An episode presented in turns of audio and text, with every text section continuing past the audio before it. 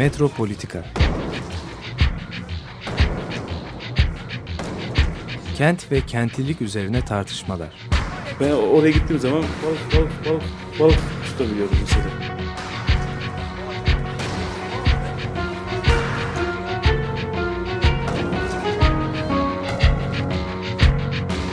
Hazırlayıp sunanlar Aysin Türkmen, Korhan Gümüş ve Murat Güvenç. Takusu yok yani. kolay kolay boşaltamadılar. Yani elektrikçiler terk etmedi Perşembe Pazarı merkezinde. Merhabalar değerli Açık Radyo dinleyicileri. Ben Korhan Gümüş. Murat Güvenç'le birlikte bugünkü Metropolitika'yı e, başlatıyoruz. E, Murat istersen bir haftalık dönüş yaparak Haber tekrar. takibi neler oldu? Evet neler oldu bir bakalım ve ondan sonra da tartışalım. Tabii çok şey oldu. Çok şey olduğu için biz burada ancak bir kısmını e, işleyebileceğiz. Bunlardan bir tanesi Sarıyer e, Kızırkaya'daki hayvan temerküz kampı. Büyükşehir Belediyesi'nin gerçekleştirmiş olduğu yeni 72 hektarlık arazideki dev e, toplama merkezi. Şimdi cumart şey pazar günü saat 12'de orada bir eylem yapıldı. Yeryüzüne Özgürlük Derneği, Kuzey Ormanları Savunması ve çeşitli STK'lar ve bireyler orada hayvan hakları savunucuları e, bir gösteri yaptılar. E, tabii biz olayın yeni farkına vardık aslında yani yıllardır hep oradaki inşaat girişimlerini biliyoruz. 90'lı yıllardan itibaren. Ama böyle muazzam bir e, inşaatın gerçekleştirilmiş, bitirilmiş olması gerçekten çok şaşırtıcı. 72 dönümlük deniz kenarında tam plajın üstünde muazzam bir alan. Şimdi tartışmalara bakıldığı zaman e, bu kadar büyük devasa bir merkezi e, toplama kampının neden yapıldığını ister istemez soruyor hayvan hakları savunucuları. Yani eğer amaç söylendiği gibi ve yasada tanımlandığı gibi işte hayvanları, sokak hayvanlarını, sahipsiz hayvan, e, sokak hayvanlarını toplamak, onları sahiplendirmek, tedavilerini yapmak, aşılamak, kısırlaştırmak ve yerine iade etmekse o zaman niye bu kadar devasa bir merkezi şey toplama kampı yapılıyor? Yani ilçe belediyelerinin iyi kötü bir takım merkezleri var. Ee, bunların çok iyi yönetildiği söylenemez ama içlerinde iyi yönetilenler varsa da bunların genellikle sivil girişimlerle birlikte yönetildiğini görüyoruz. Yani bu alanda belediyenin yaptığı işlerden çok böyle bir alanı tahsis etmesiyle birlikte başlayan ve sivil girişimlerin, gönüllü insanların çok sayıda gönüllü insan var e, şeylerde, semtlerde. Sessiz sedasız e, bu hayvanların bakımını yapıyorlar, besliyorlar, tedavilerine ilgileniyorlar. Yani aslında çok e, şey olmayan bir geçmişi var bu olayın. Yani Türkiye'de hayvan hakları savunucularının yıllardır gerçekleştirdikleri çok önemli çalışmalar var. Çok özverili çalışmalar var. Ama belediyenin bu merkeziyetçi yaklaşımı aslında birçok şeyin de ipucu. Belediye başkanı ilk başta 20 bin işte hayvanı burada toplayacaklarını söylemiş. Sonra giderek bu lafı telaffuz etmekten vazgeçmiş. Çünkü e, çünkü orada yapılan şey sahiden devasa bir e, kamp.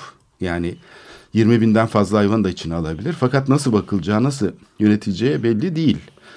E, zaten ne yapılacağı da belli değil. Yani burada aslında bir muğlaklık da var. Yani kamu yönetiminin aslında bir şey yaparken e, bunun şeyini tartışmaya açması lazım. Yani bunun yaklaşım nasıl olur? Bu kadar bilinen kuruluş var, bu kadar gönüllü insan var. Yerel bir e, örgütlenme mi olması lazım?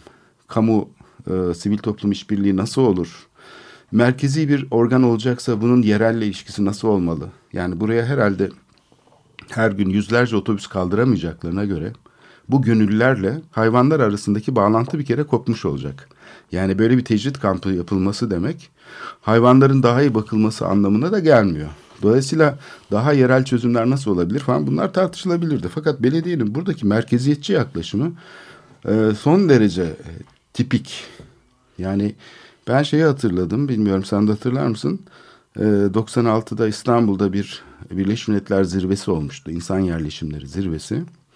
Çeşitli kurumlar görevler üstlenmişti. Mesela İstanbul Emniyet Müdürlüğü de güvenlik şeyini konusunu üstlenmişti. E, İstanbul Büyükşehir Belediyesi de gayet safiyane bir şekilde köpekleri zehirlemişti. Kendi görevinin bu olduğunu düşünerek.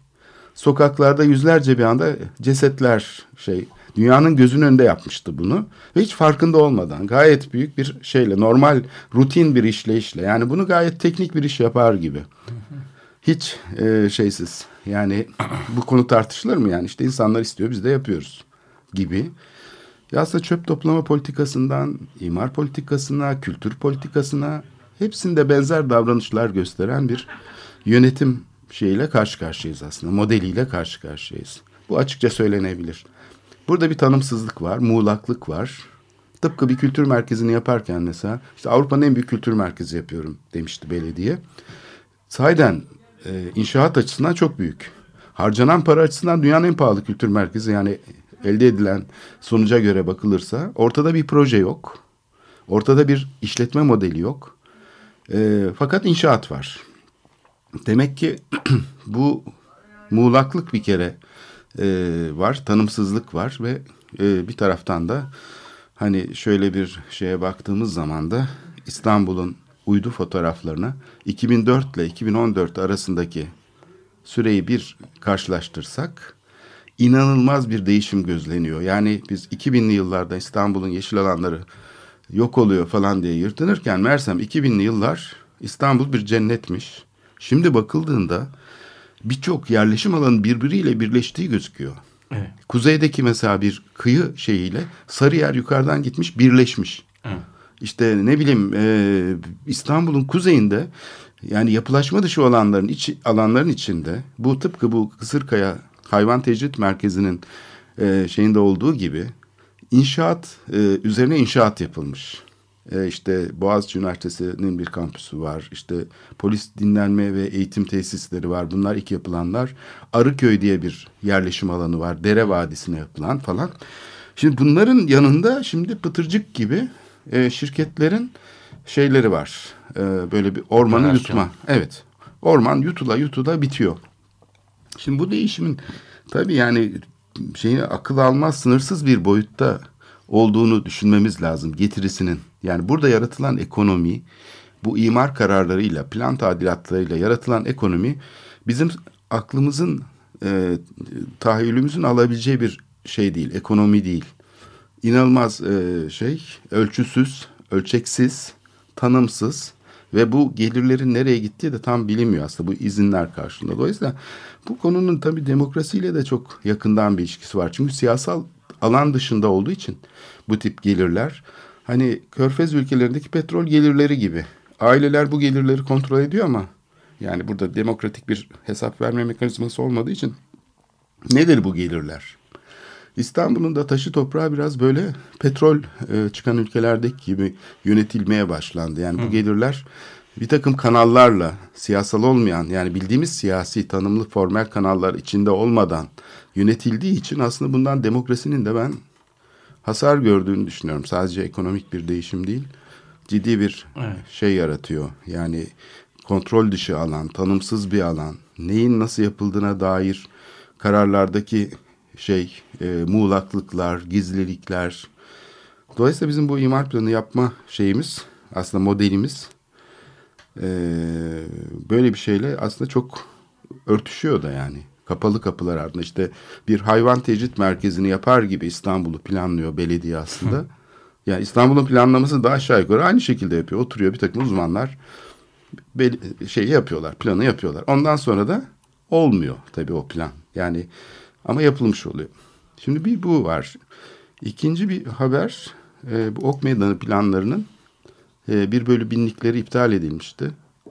Mah idare Mahkemesi tarafından. O iptal gerekçelerine benzer gerekçelerle şimdi 1 bölü 5 binleri de iptal edildi. Ok Meydanı'nda Beyoğlu Belediyesi'nin gerçekleştirmeye çalıştığı bir kentsel dönüşüm projesi var. O da gene tanımsız. Ne yapılacağı belli değil. Sadece fotoğraflar var. Ve buradaki e, yapı sahiplerini hak sahibi haline getirerek e, piyasa aktörleriyle bir kentsel dönüşüm gerçekleştirmeye çalışıyor Beyoğlu Belediyesi.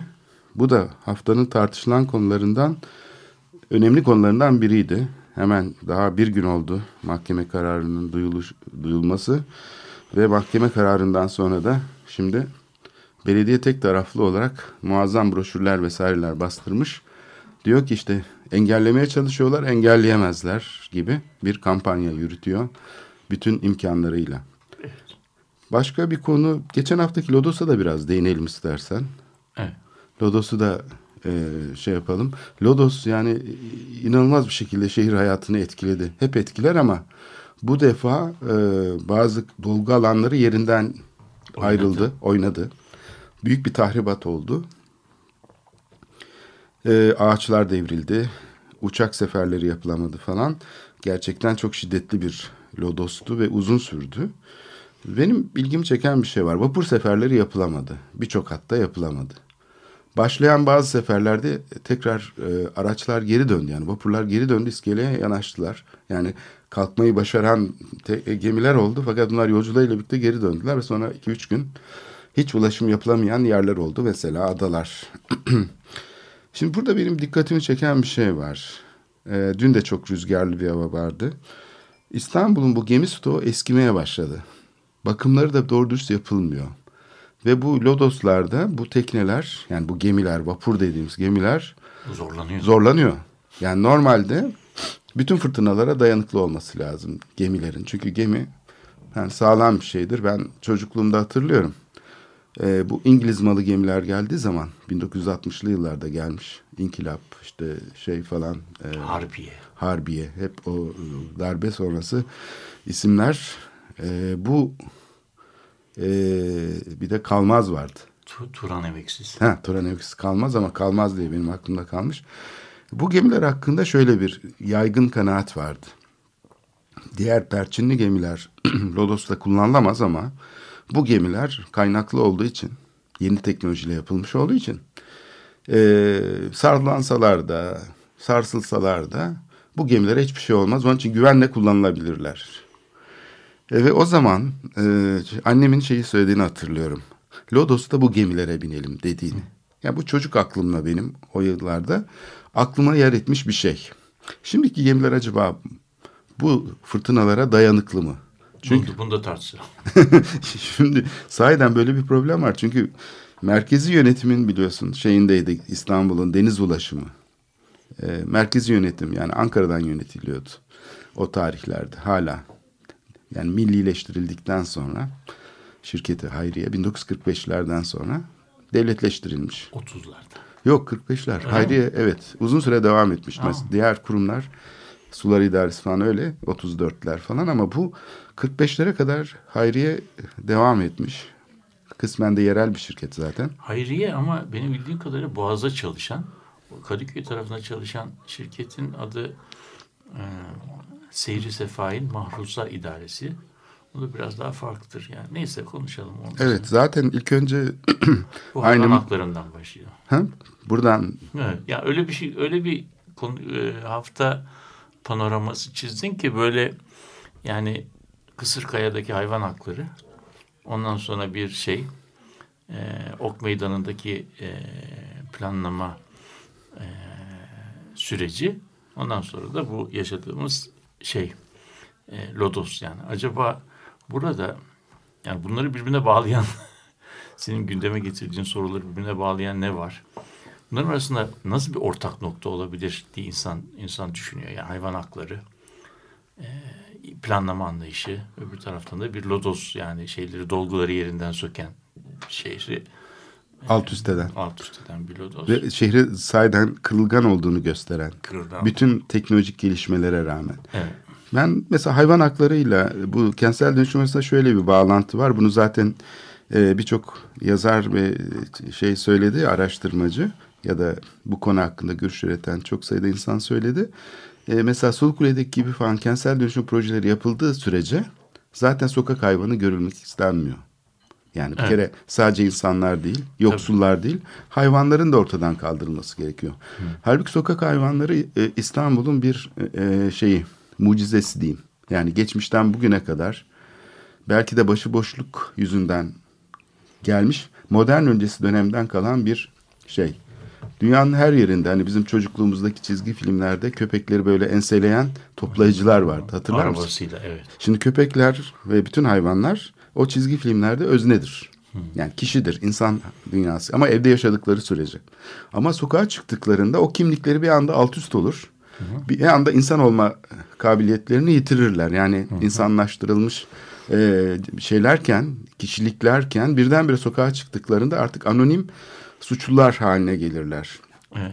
Zannedersem kentsel dönüşüm de mantığında böyle bir kırılma var. Yani e, mülkiyet hakkı, işte ev sahipliği falan burada kutsalken birdenbire neden olduğu belli olmayan bir şekilde sistem dışına çıktığın anda suçlulaştırılıyorsun ve işte bozguncu, itiraz eden işte bu Ok Meydanı projesinin şeyiyle ilgili belediyenin bas, bastırmış olduğu broşürlerde gördüğümüz gibi sistem dışı kişiler oluyorsun. Yani gelişmeyi düzenlemeye çalışan bir otorite var.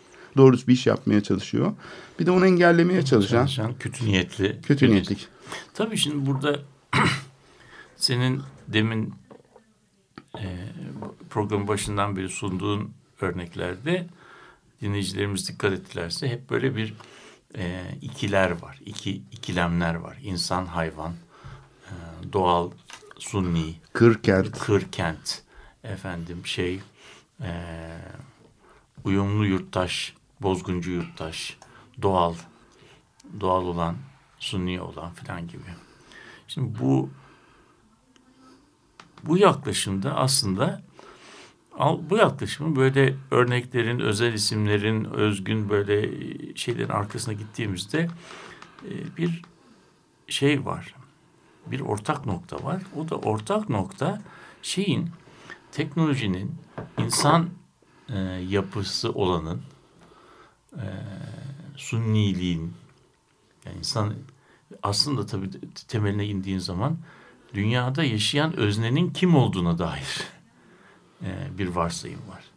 Bu, bu varsayımda da modernitenin temel e, kaygılarından bir tanesi o zamanın kurulduğu zamanın bilim anlayışına e, refere ettiği için e, doğayı e, insanın kontrol edebileceği bir alan, bir domain, bir bir evren gibi görüyor. Ve burada bir tane özne var. O özne de insan. İnsandan başka özne tanımıyor. Yani. İnsanın şeyi de, e, insanın gücü de bunu kontrol altına almak. Yani kontrol teknolojisini geliştirdiği zaman da bu doğa olanı kontrol altına alıyor. Şimdi eğer bunu şey yaparsan, e, bunu ardına geçersen hem bugünkü çevreciliği hem de bu modernizmin içerisinde gelişmiş olan e, sol ideolojinin e, bazı e, rahatsızlıklarını, sıkıntılarını görüyoruz. Bir tanesi bizim bugünkü e, iktisat anlayışımızın temelini oluşturan neoklasik iktisatta hava, su, orman, toprak gibi böyle şeyler. Bunlar aslında e, bedava, bedeli olmayan ürünler gibi görünür. Yani bedeli yok. bir bedeli yok. İstediğin kadar Yani kullan. biz mesela bir araba yaptığımız zaman arabada yanacak e, benzin için para ödüyoruz. Arabayı satın almak için e, şey yapıyoruz. Ama arabanın içine koyduğumuzun ben, koyduğumuz benzinin yanması için oksijen tüketmesi lazım. Oksijen tüketimine bir bedel ödemiyoruz. Sudaki balıkları e, avladığımız zaman veya suyu pompayla çekip kendi mahallemizden pompayla çekip bir şey e, ürünleri suladığımız zaman o suyun bir bedeli yok. Yani bu so, şeyde bunlar free goods bedava e, beda, bedava e, emtia Be, karşısında bedel ödenmeyen emtia gibi e, gözüküyor. Bunun 70'li yıllardan sonra bu anlayışın dünyayı nereye getirdiğini biliyoruz. Yani 70'li yıllarda ilk defa büyümenin yani bu tür bir büyümenin e, dünyayı nereye getirdiğini e, gayet güzel gördük. Yani eğer ben e, herhangi bir nesneyi yakıp bunun e, şeyini e, atmosfere sarar salarsam özellikle insanların yoğun olduğu bölgelerde bazı gecelerde binlerce kişinin ölmesine sebep olabilirim. Yani havayı zehirlemiş olabilirim. Yani böyle bir şey var. İkincisi standart yani ortodoks sol anlayışta çevrenin e, teknolojiyle kontrol altına alınacak e, operasyonlara e, açık bir yer olduğunu e, söylediler. Ve bunu da söylemekle kalmadılar, yaptılar. Yapınca da bugün Aral Gölü gibi bir göl kalmadı dünyada. Yani böyle bir göl vardı. Bu göl artık yok.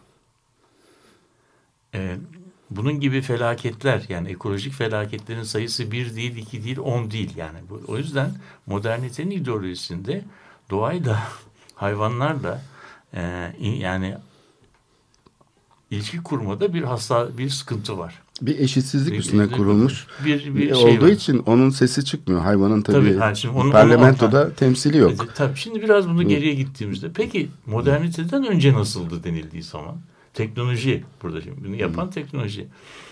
Teknolojinin tarihini, toplumsal tarihini incelediğimizde orta çağlarda teknolojinin bugünkünden çok farklı anlaşıldığını görüyoruz. Teknolojiye en büyük desteği verenler orta çağda bizi bugün şaşırtacak olabilir ama özellikle Batı Avrupa'da şeyler e, kilise ve e, makinelerin e, işte değirmenlerin bilimin gelişmesinin insanın Türkiye'de yani insanın dünyadaki varlığını mümkün kılacak bir katkı olarak görüyorlar ve şeyler papazlar e, teknoloji geliştiriyor. Değirmenler, madencilik, işte teknolojik e, şey uzayın incelenmesi, astronomi, rasat e, bunların hepsi aslında orta çağlarda e, kilise bünyesinde yapılıyor. Aradaki fark Bilim, şu. bilim orada Evet, yani. Tabii bilim orada. Bilimin, bilimin sahibi kilise yani. Kilise evet. Batı'da şeyde de. Şimdi peki moderniteyle ne oluyor? Moderniteyle beraber bir kere etik alanı, estetik alanı ve bilgi alanı birbirinden koparılıyor. Yani orta çağlarda bir bütün olan bu üçlü moderniteyle üç parçaya ayrılıyor. Ayrıldıktan sonra da doğaya bir başka bir parçacı, koparıcı, partisyonel bir bakışla yaklaşılmaya başlıyor. Ondan sonra da öznenin öznenin insan olduğu, özneden başka insanın olmadığı bir dünya kuruluyor. Ondan sonra mesela haklar söz konusu olduğu zaman, haklar konuşulduğu zaman insan hakları, muhalefet de bunun üzerine oluyor. İnsan hakları. İnsan hakları gayet güzel. Tamam insanın bir takım hakları var ve bu bunlar eee, eski Osmanlıca'da bir şey var. Gayri kabili temlük deniyor. Fransızcası bien non alienable. Yani hiçbir koşulda hiç kimsenin geri almayı düşünemeyeceği şekilde doğal haklar gibi görülüyor ki bu etiğin temelini oluşturuyor. Ee, böyle bir sistemde kuruluyor. Peki burada e, şeyi olmayan, demin senin söylediğin gibi sesi çıkmayanların hakkını kim savunacak? Yani doğanın, e, kendini temsil etmekten aciz hayvanların, insanın e, doğayla kurduğu ilişkide tahrip olacak, e, tahrip olacak e, biyodiversitenin ve toplumsal çevrenin hakkını kim koruyacak? Bunun bir şeyi yok. Bunun Ancak bir, insan yararına Ancak- olursa evet. o da işte turistik açıdan ya da işte keyif açısından ya da sağlık açısından insan Evet, sağlığının korunması, turizmin yani şimdi insanların bir- ihtiyaç evet. olduğu ihtiyaç duydukları suyun korunması. gibi. De- Ama mesela burada burada çok dikkat etmemiz gereken bir şey var. Bir tanesi biz mesela tarihi eserleri niye kuruyoruz? Niye kuruyoruz?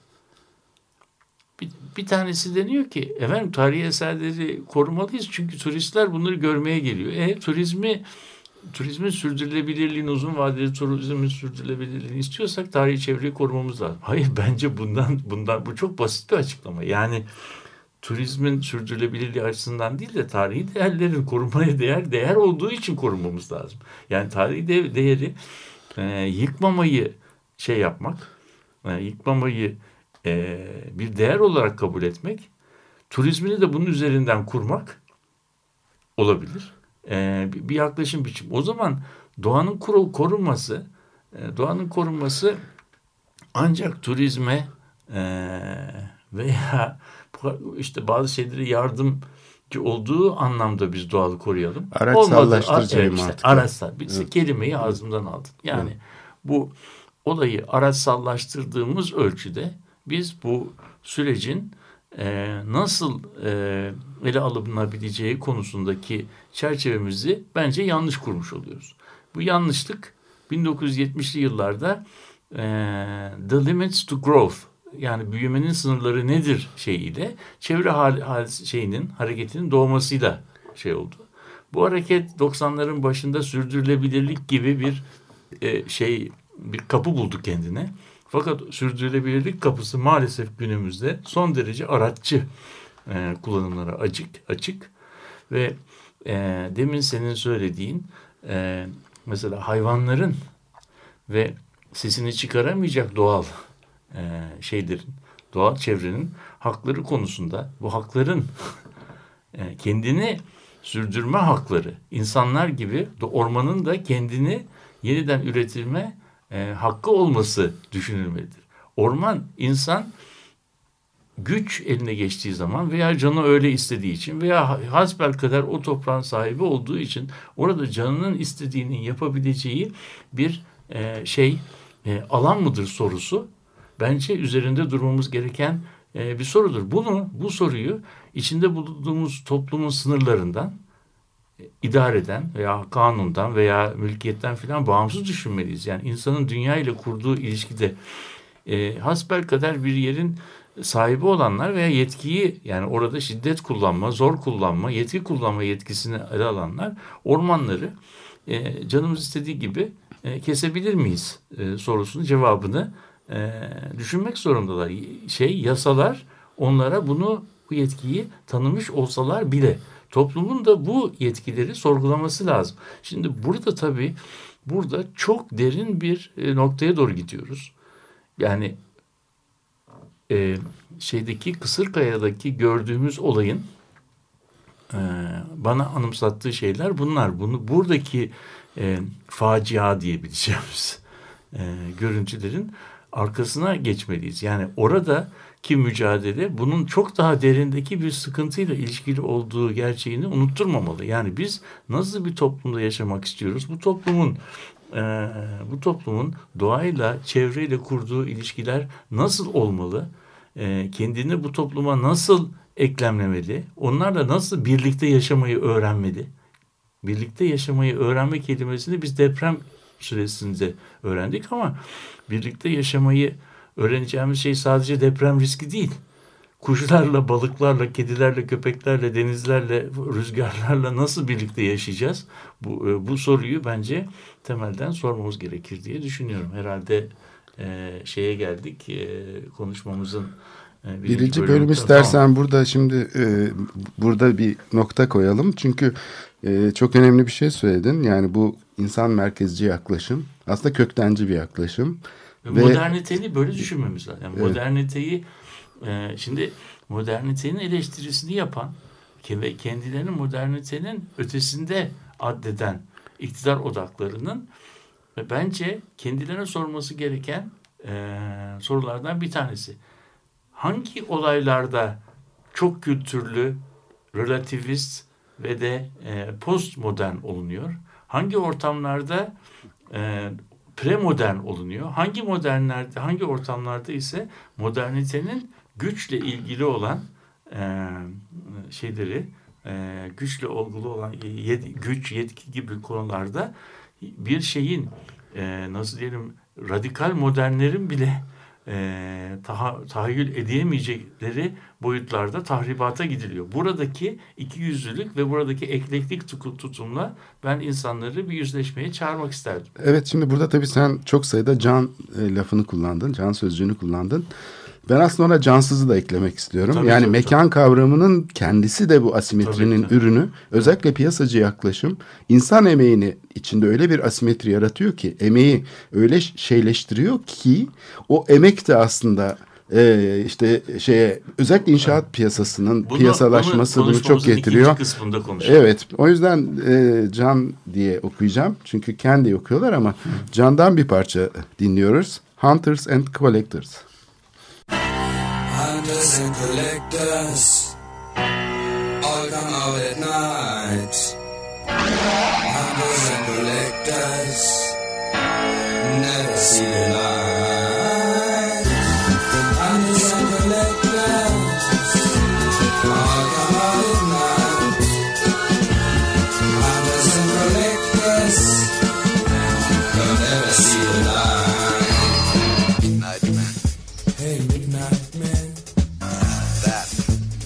watcher. It will all be happy for the sun is up. It will all be done.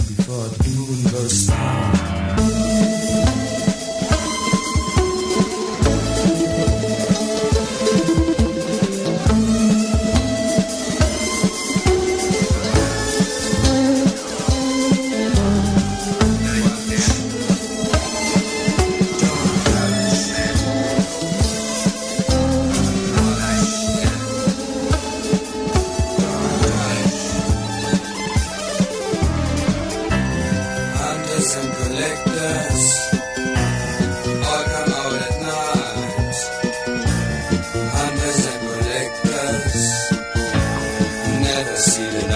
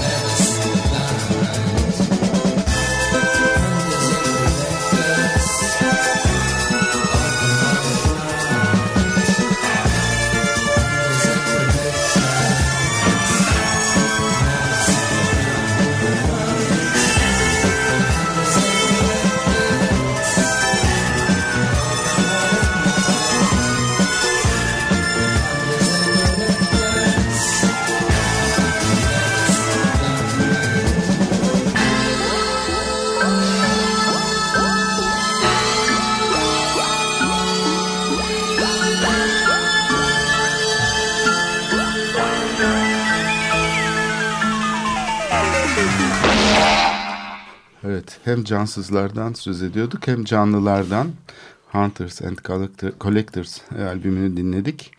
Ee, Canon, kendi okuyorlar değil mi? Can Evet. aslında.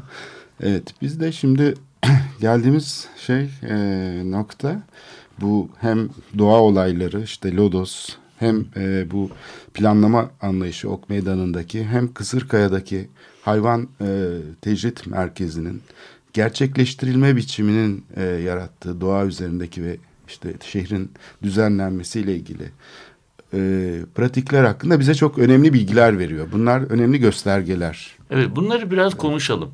Yani çünkü bunlar bizim Türkiye'de pek üzerinde durmadığımız ama e, kent yazımının çok temel kavramlarından bir tanesi oldu.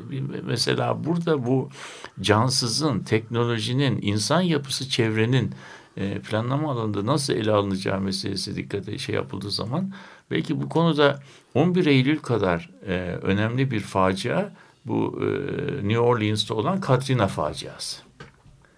Yani Katrina ne oldu? İşte olmayan bir şey yüzyıldır olmayan bir şey geldi. Bir kasırga geldi. Kasırga e, Amerika'da büyük bir şey yaptı. Fakat bunun sonunda ne oldu? Şehri koruyan setler e, Mississippi River'ın getirdiği şeye e, sele dayanamadı. Dayanamayınca da şehir e, baştan aşağıya sular altında kaldı. Sular altında kaldığı zaman altyapısı çöktü. Elektrik verilemedi. İnsanlar damların üzerinde e, yaşamak zorunda kaldılar. Ve Amerika gibi dünyanın en gelişmiş teknolojilerine sahip olan bir ülkede e, belki yüzlerce kişi öldü. On binlerce ev e, bu şeyde yıkıldı ve de büyük bir e, yani doğa ile kurduğu ilişkinin ne kadar kırılgan, ne kadar şey e, nasıl diyelim e, baştan savma, ne kadar özensiz olduğu da bir kez daha e, ortaya çıktı. Şimdi bu durumda şehir doğaya meydan okuyan bir abide olmaktan çıktı.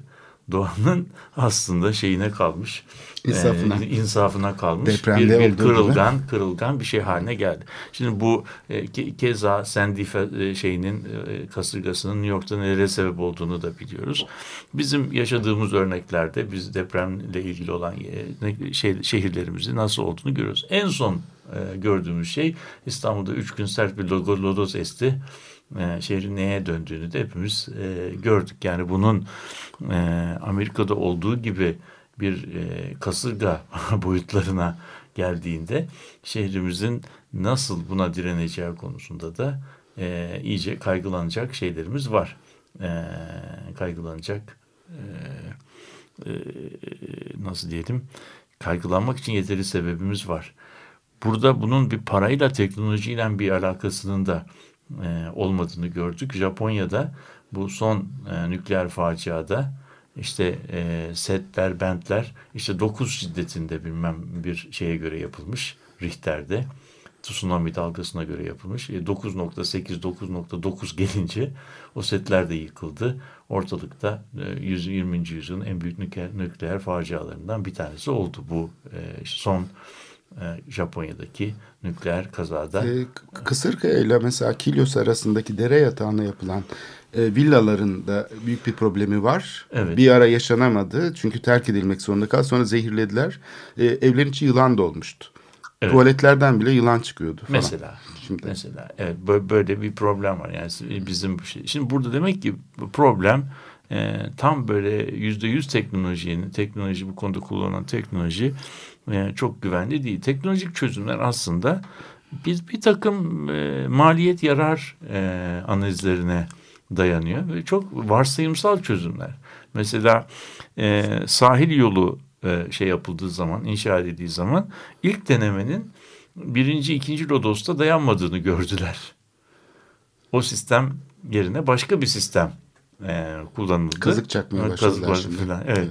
Yani ondan sonra şey. Ama bütün bunların e, ne kadar dayanabileceği, ne kadar dayanıklı olduğu yüz binlerce, milyonlarca yıllık insan e, yani doğa tarihi içerisinde kazık çakarak Marmara Denizi'nin e, bilmem e, bin senede bir karşılaşabileceği bir e, fırtınaya karşı ne kadar direnebileceğim, bunu bunu taşıyıp taşıyamayacağı konuları tamamen şey. Onun için bu teknolojik çözümlere girmeden önce birazcık da işin özünü düşünmekte e, ve yetkiyi, prosedürü bir tarafa koyarak bunu biraz daha açmakta e, yarar var. Şimdi bu noktada demin başta koyduğumuz sıkıntı insanı fail olarak gördüğümüz zaman neler oluyor?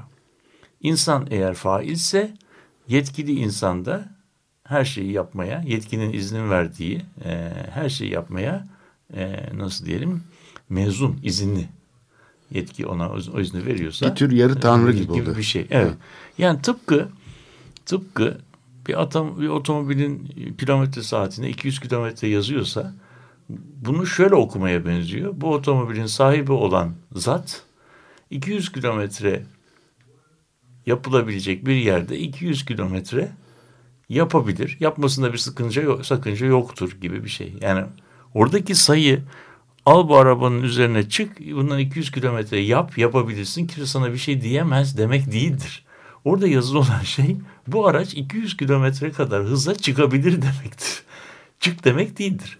Çıkabiliri norm, çık anla yani çıkılabiliri yani tanınan bir yetkiyi Al bu yetkiyi kullan dedi diye okursan bu o yetkinin ve dünyanın çok dar anlamlı bir okuması olur diye düşünüyorum. Yetkinin tanınmış olması yetkinin mutlaka e, aklımıza ilk geldiği biçimde kullanılmasını gerektirmez.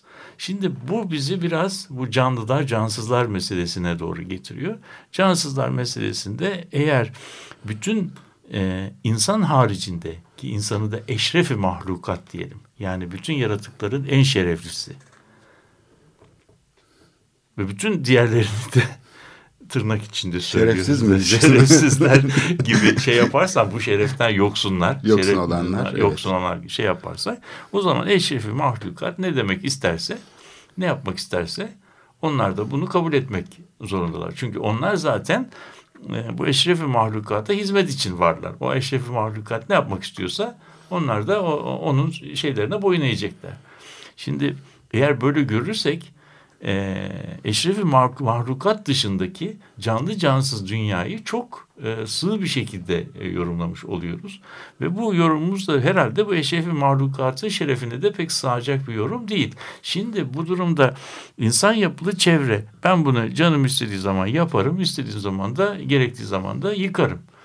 E, dağlar, ormanlar, e, buradan e, yol geçirmek gerekiyorsa geçiririm. E, en kolayı, en ucuzu nasılsa öyle geçiririm.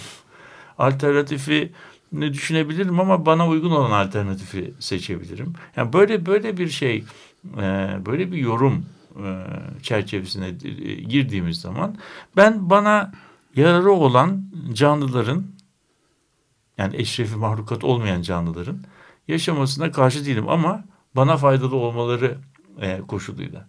Bana faydalı olmayanlar konusunda da çok fazla seçici olmak zorunda değilim. O zaman biyoçeşitlilik gibi şeylerin de iyice yeryüzünden kalkması gibi bir yere doğru gidiyor.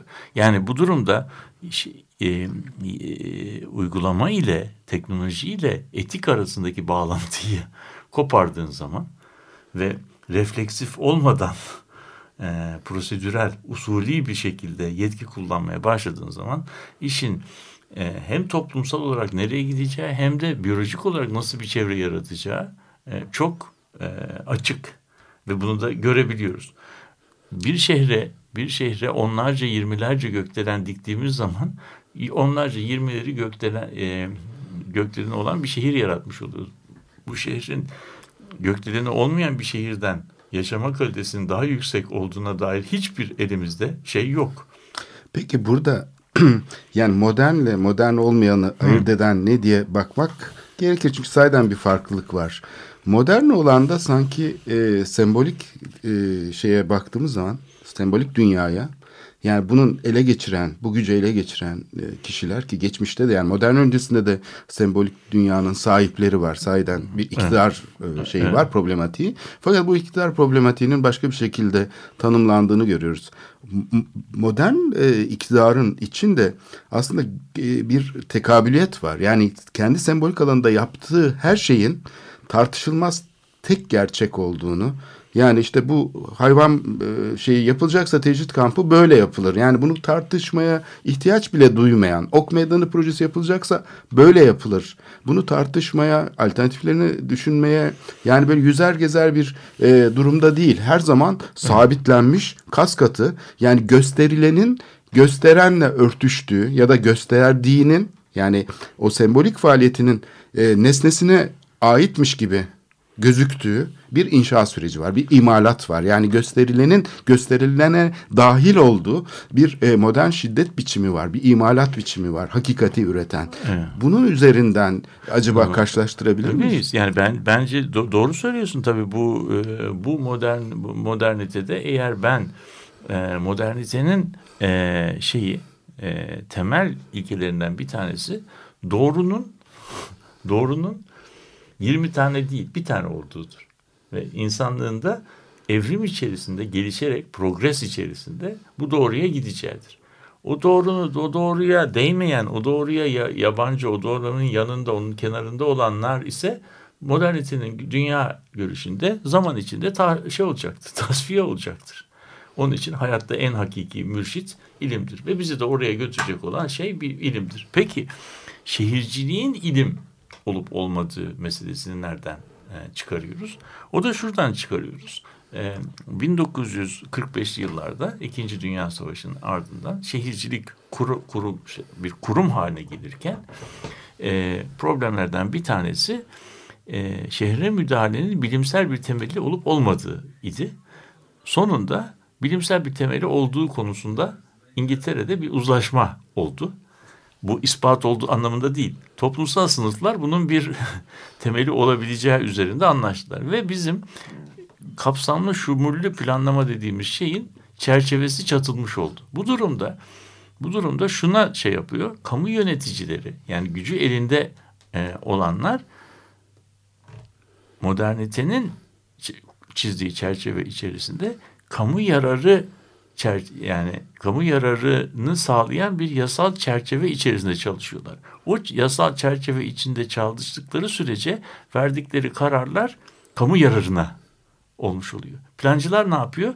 Onlar da karar vericilere alternatifler sunuyorlar. Sundukları alternatiflerin de kamu yararı ilkeleri ile birebir örtüşmesi lazım. Onun için bizdeki yürütme durur, yürütmeyi durdurma kararlarında e, şeyin işlemin kamu yararına uygun olmadığı e, şeyi birinci derecede önemli e, karar yani kararın üzerine inşa edildiği birinci şey oluyor. Şimdi eğer kamu yöneticisi e, kamu yararına çalışıyorsa yaptığı kamu, kamu yararına ise o zaman bilimsel bir doğru oluyor. Üst belirleyici o, bu. O, Üst belirleyen. Evet, evet. Şimdi o zaman bunu bunu irdelemeye başlayalım. Bunu biz bir kamu yöneticisi olarak e, kamu yararına kararlar vermek konusunda gayret ediyoruz demek başka bir şeydir. Ben bir kamu yararı, e, ben seçilmiş bir kamu yöneticisiyim. Kamu yararı dediğim şey benden sorulur. Benim yaptığım şeyde kamu yararı vardır. Bu, o yüzden benim yaptığım şey de e, doğrudur şeklinde Sen okursa, daha iyi mi bileceksin? Ha, yani işte bu ben seçildim. Evet. Seçilmemde kamunun seçimle ilgili bütün şeylerini yerine getirdim. Yani çerçeve olarak meşruiyet sahibiyim. Meşru yetki bende ise ben kamu yararını yani yaptığım kararlarla kamu yararına e, çalışıyorum. O zaman buradan çıkardığım sonuç benim yaptığım şey kamu yararınadır şeklinde bunu okuduğumuz zaman işte e, eşref ve mahlukattan olmayanların ve sizin gibi düşünmeyenlerin hiçbirinin hiçbir şeyin hiçbir söz hakkının olmadığı bir çerçeve kurmuş oluyorsunuz. Bu durumda bu durumda ne oluyor? İşte yolların, ee, yani şey hayvanların, kuşların sesi çıkmayacak, sesini çıkaramayacak durumda olanların hiçbir sesinin çıkmadığı bir e, dünya kurulmuş oluyor. Bu bence modernitenin şehirle ilgili müdahale çerçevesine dahi uymayacak kadar sığ bir yorumdur. Yani modernitenin eleştirilecek çok bir e, çok tarafları vardır ama modern şehir politikasını bu kadar dar bir sınırda yorumlamak da e, çok hatalıdır. Kaldı ki moderniteyi en fazla eleştirenler, modernitenin tek doğru Avrupa merkezci bilmem e, kolonyal ve bilmem kibirli şeyini en fazla e, eleştirenler iktidara geldikleri zaman iktidar, modernitenin iktidar kullanımıyla ilgili olarak kendilerine tanımış olduğunu düşündükleri usulü yetkiler konusunda hiçbir sorgu, sual yapmıyorlar. Yani bir tarafta relativist, öbür tarafta son derece e, tek tekli, monolitik bir e, şehir politikası anlayışı ortaya çıkıyor. Bu, bu söylediğimin soyut olduğunu biliyorum. Ama belki biraz açabiliriz yani. Evet. E, şimdi tabii programın da sonuna yaklaştık. E, bu işaret etmiş olduğun konuyu ilk dile getirenlerden biri sevgili Hrant Dink'ti. E, ee, 80'li yıllar sonrasında tam darbe sonrasında sivil toplum örgütlenirken çevre hareketleri oluşmuştu ve e, o zaman Bilsak'ta toplantılar yapılıyordu. E, ve genellikle işte bu çevre nasıl tahrip ediliyor onun üzerine bu Yeşil Dayanışma diye bir örgüt kurulmuştu falan. E, Hrant şuna dikkat çekmişti. Yani bu e, şey doğa önemsemeniz hayvanları, canlıları vesaire önemli. Fakat bu sözünü ettiğiniz iktidar alanında e, öyle bir şey var ki karşıtlık üzerine kurulmuş. Bu asimetriyi aslında karşıtlığa dönüştüren öyle mekanizmalar var ki ben tabii bugünkü şeyle söylüyorum. Onu dikkate almadığınız zaman herkes o iktidarını yani 200 kilometreye ulaşma şeyini sonuna kadar kullanmaya çalışıyor. Yani diğerini yok etmek için. Aslında birbiriyle çatışırken, çatışıyormuş gibi gözükürken aslında bir aralarındaki yöntem farkı olmadığı için nesnelerini aslında yok ediyorlar. Yani asıl yok edilen e, savaşta e, şey olan, e, tahrip olan bu savaşta komutanlar değil, bu çarpışan taraflar değil. Yani görünüşteki sembolik çarpışanlar değil. Asıl yaratmış Çe- oldukları çevresi, ortam. asimetriyle yarattıkları evet çevresi e, şeyi e, Şeyin- yok ediyorlar. Evet şimdi tabii bu bizi bu bizi belki son olarak son derece yanlış bir şekilde okuduğumuz sürdürülebilirlik meselesine geliyor. Sürdürülebilirlik kavramı daha önce bir iki defa da söyledim. Yeri geldiği için söyledim ve çok da önemli olduğunu düşünüyorum.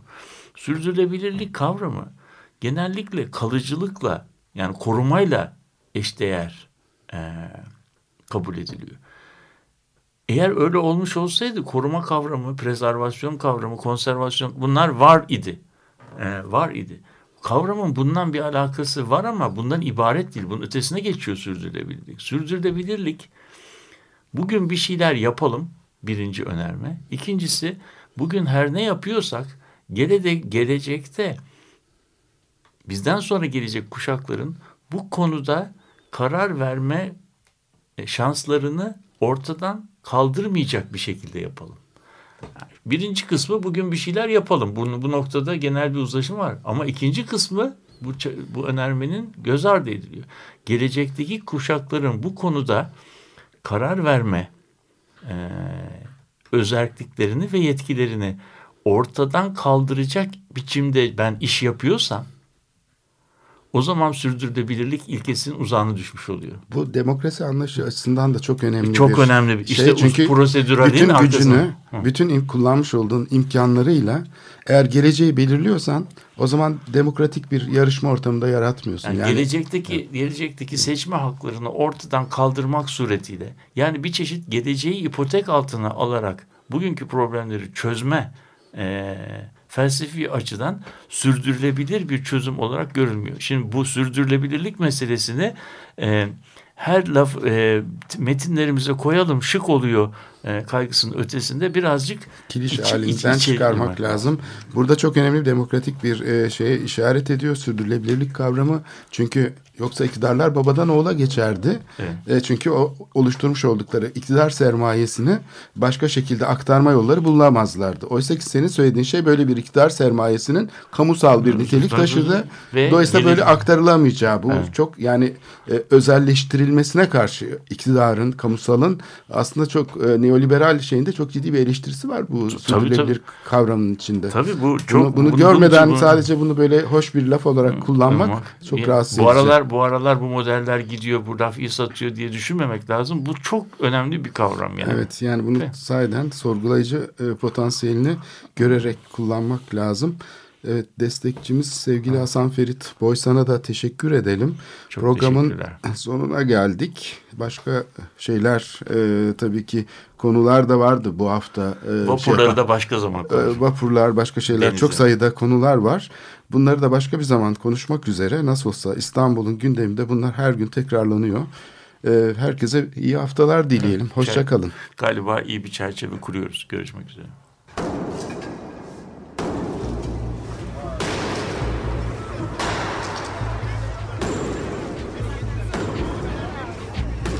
Metropolitika Kent ve kentlilik üzerine tartışmalar. Ben oraya gittiğim zaman balık balık balık balık tutabiliyorum mesela.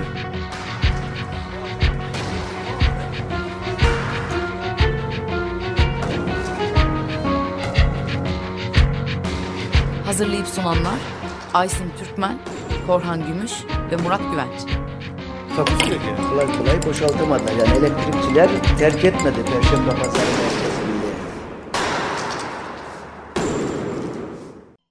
Açık Radyo program destekçisi olun. Bir veya daha fazla programa destek olmak için 212 alan koduyla 343 41 41